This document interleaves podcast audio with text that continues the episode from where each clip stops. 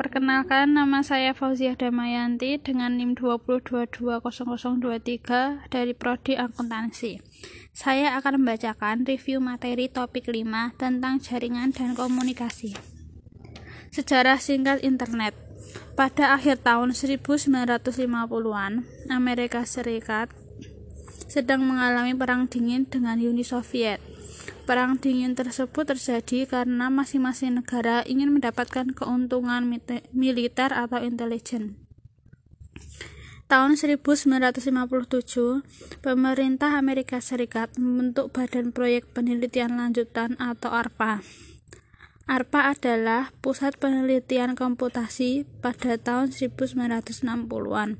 Kelemahannya yaitu banyak komputer yang tidak dapat berkomunikasi.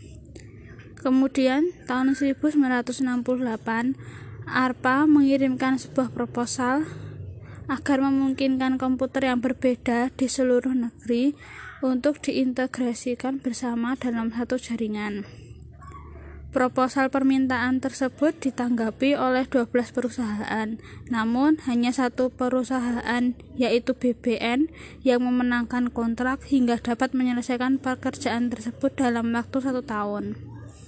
Tahun 1969, Profesor Len Klein Rock dari UCLA bersama dengan kelompok mahasiswa pasca sarjana berhasil mengirim transmisi katalogin dari komputer melalui ARPANET.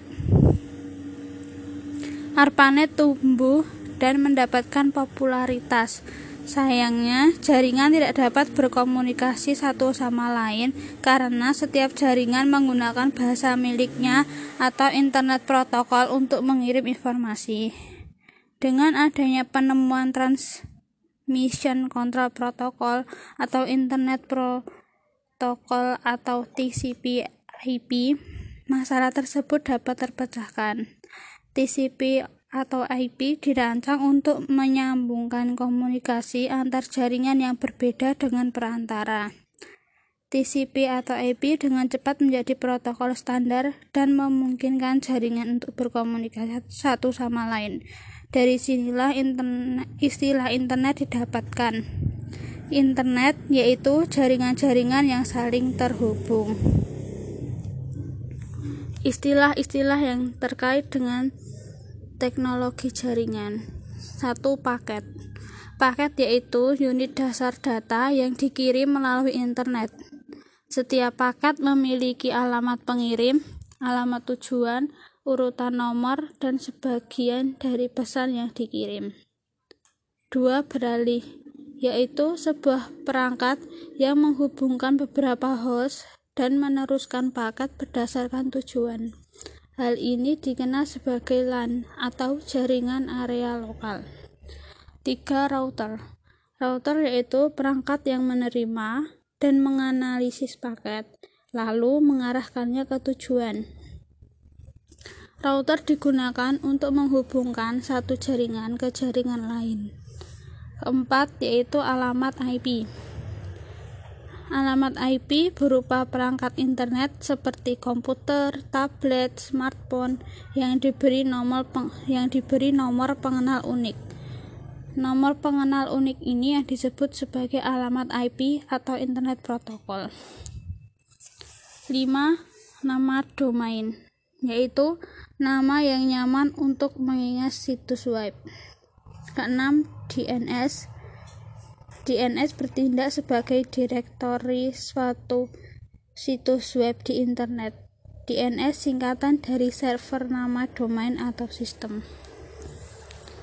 Yang ketujuh, pengalihan paket, yaitu ketika paket pesan dikirim di internet, router kemudian mencari rute yang optimal. Setelah itu, paket dipasang menjadi pesan asli untuk penerima. Yang terakhir, yaitu protokol. Protokol yaitu seperangkat aturan yang mengatur terjadinya komunikasi pada jaringan. Pentingnya teknologi broadband. Teknologi broadband atau berke, atau akses berkecepatan tinggi sangat penting karena mempengaruhi cara penggunaan internet. Kecepatan internet ini diukur dalam megabit atau Mbps atau gigabit. Jaringan organisasi pada tingkat tinggi. Yang pertama yaitu LAN atau jaringan area lokal. Biasanya beroperasi di gedung atau kampus yang sama. Yang kedua yaitu Wide Area Network atau WAN yaitu menyediakan konektivitas di area yang lebih luas seperti lokasi organisasi di berbagai kota atau negara. Sekian review dari saya. Apabila ada kesalahan, saya mohon maaf. Terima kasih.